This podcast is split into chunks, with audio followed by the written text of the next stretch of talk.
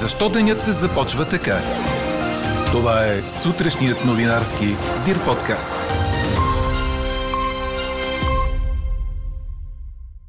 Спиране на огъня и нов опит за хуманитарни коридори от пет града в Украина насрочи Русия за тази сутрин.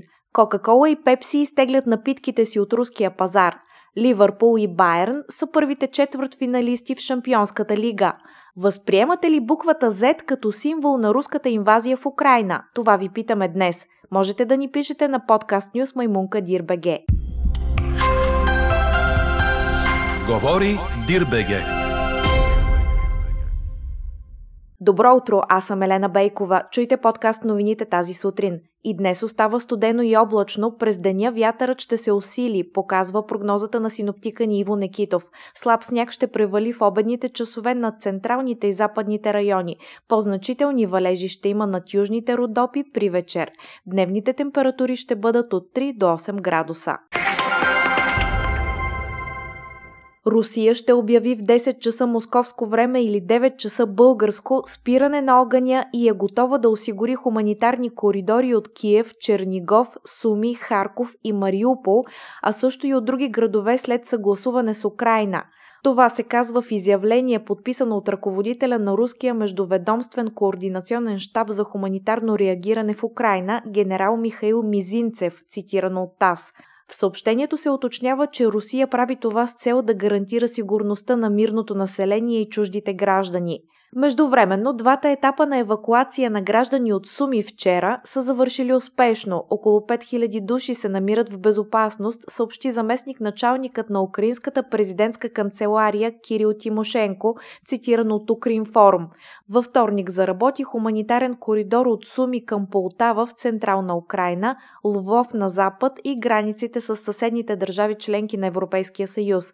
Организирани бяха две вълни на евакуация на гражданско население. Около 5000 украинци и около 1700 чуждестранни студенти са отведени в безопасност извън Суми. Градът е първият от пет, където сработва хуманитарен коридор за бягство. Той се намира на около 30 км от руската граница, а руските войски го атакуват от дни. У нас с нощи пристигнаха 68 бежанци от Украина, сред които много деца, като те бяха транспортирани с правителствения самолет на България от Молдова. Това се случи в рамките на посещение на външния ни министър в страната. Теодора Генчовска съобщи, че желаящите да останат у нас ще бъдат настанени във военно-гранична база на Министерството на отбраната в Рибарица. Ще им бъде осигурена храна, както и съдействие за подаване на документи за получаване на статут. Иначе руският президент Владимир Путин подписа указ за въвеждане на специални економически мерки във външната търговия за гарантиране на сигурността на Русия, съобщиха агенция РИА Новости и Интерфакс. Става въпрос за забрана на износ и внос на определени продукти и суровини. Мерките ще бъдат в сила до края на годината, а в следващите два дни ще бъде определен списъкът на чуждите държави, за които ще бъде забранен износът на тези стоки. Съгласно президентския указ, ограниченията изискванията не засягат стоки и суровини, които руснаци, чужденци или лица без гражданство ще внасят или изнасят от страната за лично ползване.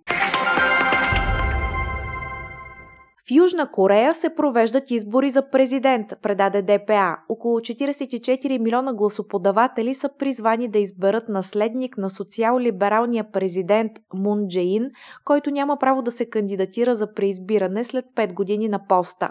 Според последните социологически проучвания се очертава оспорвана надпревара между кандидата на управляващата Корейска демократическа партия и консервативния кандидат на опозиционната партия Силата на народа. За участие участие в изборите са вписани общо 14 кандидати. Съгласно действащата в Южна Корея президентска система на управление, почти всички важни решения минават през държавния глава. Президентът поначало може да управлява дори в парламента мнозинство да има опозицията. Новият държавен глава ще встъпи в длъжност през май. Четете още в Дирбеге! Ливърпул и Байерн са първите четвърт финалисти в Шампионската лига, след като не допуснаха изненади в реваншите от осми на финалния етап, предаде Корнер. Но сценарият бе различен за двата гранда, които са печелили по 6 пъти трофея на европейски шампиони. Ливърпул падна на свой терен от Интер с 0 на 1 след гол на Лаутаро Мартинес в средата на второто полувреме. Това не стигна на италианците, които бяха допуснали 0 на 2 в първия матч на свой терен. Байерн разби с 7 на 1 в Мюнхен, гостуващи австрийски първенец Заутсбург и след 1 на 1 в първия двубой също отива напред. Три гола още до почивката вкара Роберт Левандовски, два пъти се разписа Томас Мюлер, а по едно попадение добавиха Серж Гнабри или Рой Сане. В сряда са другите два реванша от осми на финалите. Останалите реванши са следващата седмица, отново във вторник и сряда. Чухте сутрешния новинарски Дир подкаст. Подробно по темите в подкаста четете в Дирбеге. Какво ни впечатли преди малко?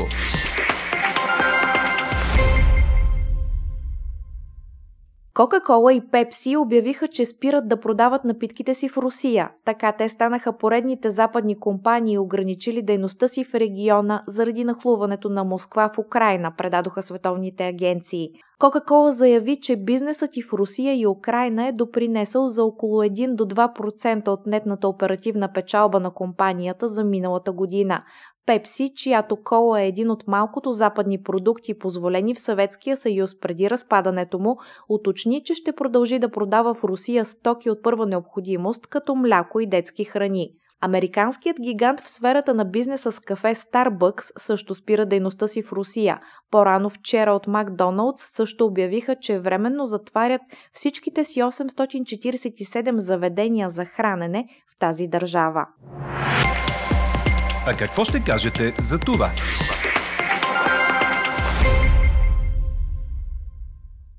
Буквата Z се превърна в зловещ символ, обозначаващ подкрепата за инвазията на Русия в Украина, пише вестник Daily Mail. Анализатори за първи път забелязаха мистериозната буква, ръчно изрисувана върху руски танкове и камиони, събрани на украинската граница на 19 февруари. Това доведе до огромни спекулации сред западните експерти какво е значението й. Най-популярната теория е, че Z означава Запад, т.е. на къде отиват руските части – Други твърдят, че буквите са нарисувани в опит да се избегне приятелски огън. През последните две седмици Z се превърна от военна маркировка до основния символ на обществена подкрепа за инвазията на Русия в Украина. Експерти са убедени, че Z е мощен и лесно разпознаваем символ, допълва 24 часа. Ето защо ви питаме, възприемате ли буквата Z като символ на руската инвазия в Украина? Гласувайте и коментирайте по темата в страницата на подкаста. Най-интересните ваши мнения ще цитираме в обедния новинарски подкаст точно в 12 часа. Слушайте още, гледайте повече и четете всичко в Дирбеге.